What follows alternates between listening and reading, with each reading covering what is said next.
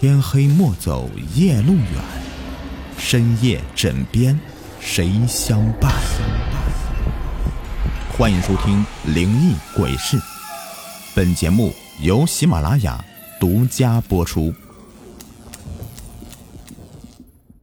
草虫第二集，唐可慌了，是不是王海最近一直催促你，让你告诉唐可父母，让他们赶紧接走我？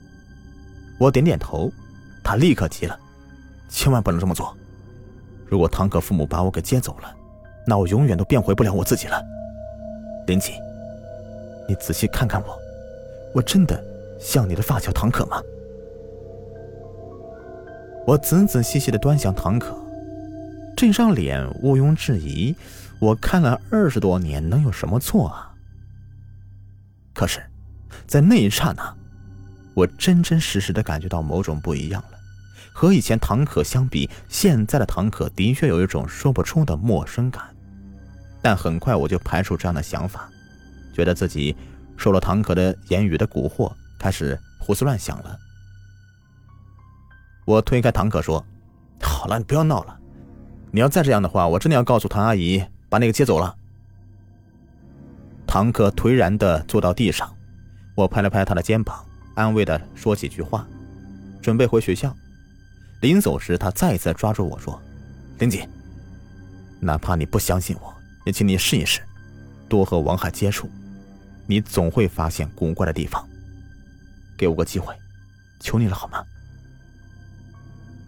我没有说话，不管唐可说的话有多么的可笑和不真实，我还是觉得他不像是个疯子。离开旅馆以后，回学校的路上，我一直在思索唐可的话。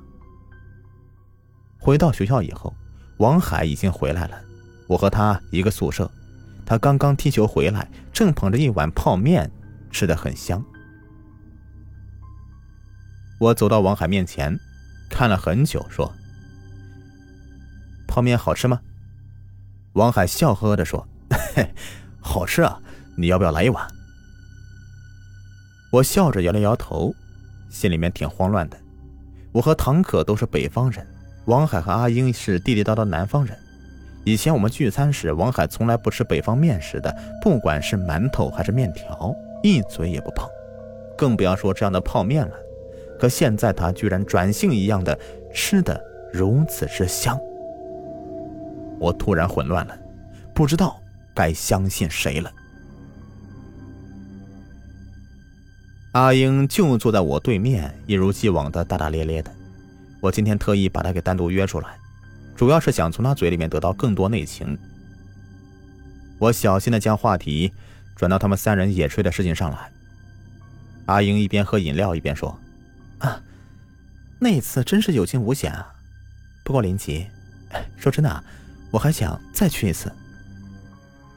你还想再中毒一次？”我打趣道。阿英撇嘴说：“切，你是不知道，那状元可太漂亮了，跟电影里面演的一样。”我笑道：“啊，是吗？你还记得那个状元叫什么名字吗？”虫草原。阿英毫不迟疑的说道。我巧妙的把话题又转到王海身上。哈，不过就算你敢，王海也不敢了吧？看他最近这个样子，似乎因为唐可的事情受到不少打击了。完全变了一个人似的。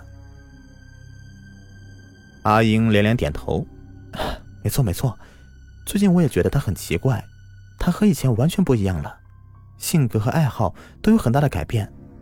最受不了的是，他居然忘了很多的事情，比如我俩第一次约会的地方，这么重要的事情，他居然敢给我忘了，我一定好好收拾收拾他，让他长点记性。通过和阿英聊天，我心里的天平愈发倾向于旅馆内的唐可了。阿英说的对，有些事当事人是永远不会忘的。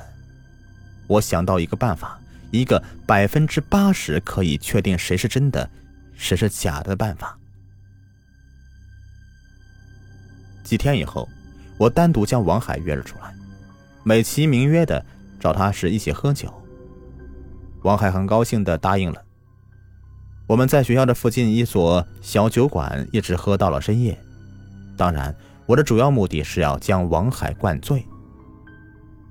我的酒力一向很好，几瓶二锅头以后，王海就是晕晕乎乎的。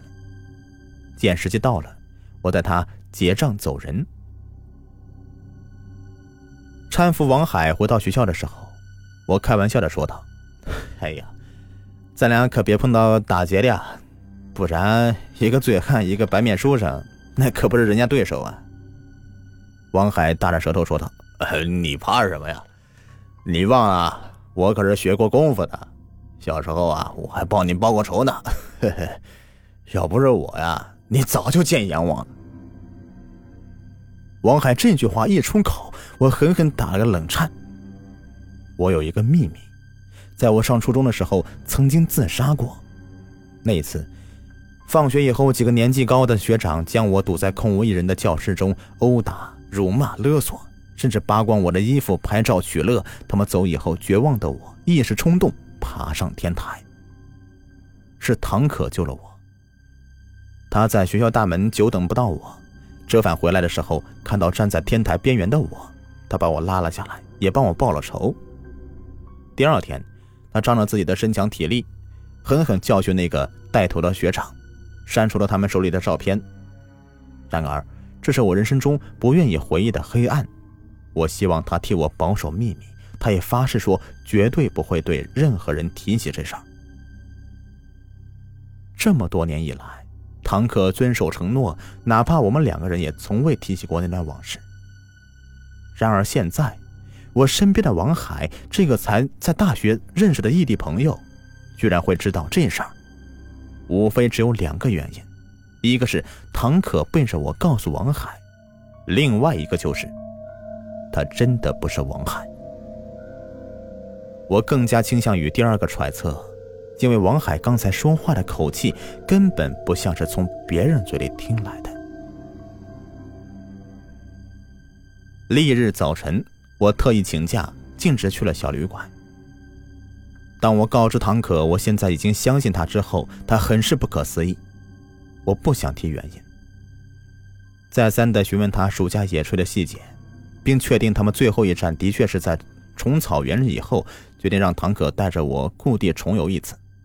唐可不明白为什么，我告诉他，如果他说的是实话，那虫草园一定有问题，食物中毒不可能将他们二人的身体互换的。不过。为了方便，我还是暂时叫他唐可。很快的，星期日的时候，我和唐可秘密出发了。我们直接去了无名山，这座山比我想象中要大。在山上转了一圈，快天黑时，我们才找到了虫草园。和阿英描述的差不多，它很宏伟，老式的明清建筑，大红色的建筑底色给人一种诡异的感觉。敞开大门以后，一位风韵犹存的少妇热情接待我们。她自称姓孟，唐可偷偷告诉我，这位姓孟的女子就是这里的庄园主人。不过看样子她好像已经把唐可给忘了。更加让我意想不到的是，这里不仅是庄园，还是一家绸缎庄。本集已播完，下集更加精彩。好的，各位。节目到最后呢，给你们推荐一个福利。如果有想要了解潮鞋的，可以加一下“唐朝体育”这个微信，九三四八五七八。他们家的潮鞋款式非常的好看，并且价格也很优惠。我自己本人呢也在穿，而且我们的粉丝还有优惠。微信号是九三四八五七八。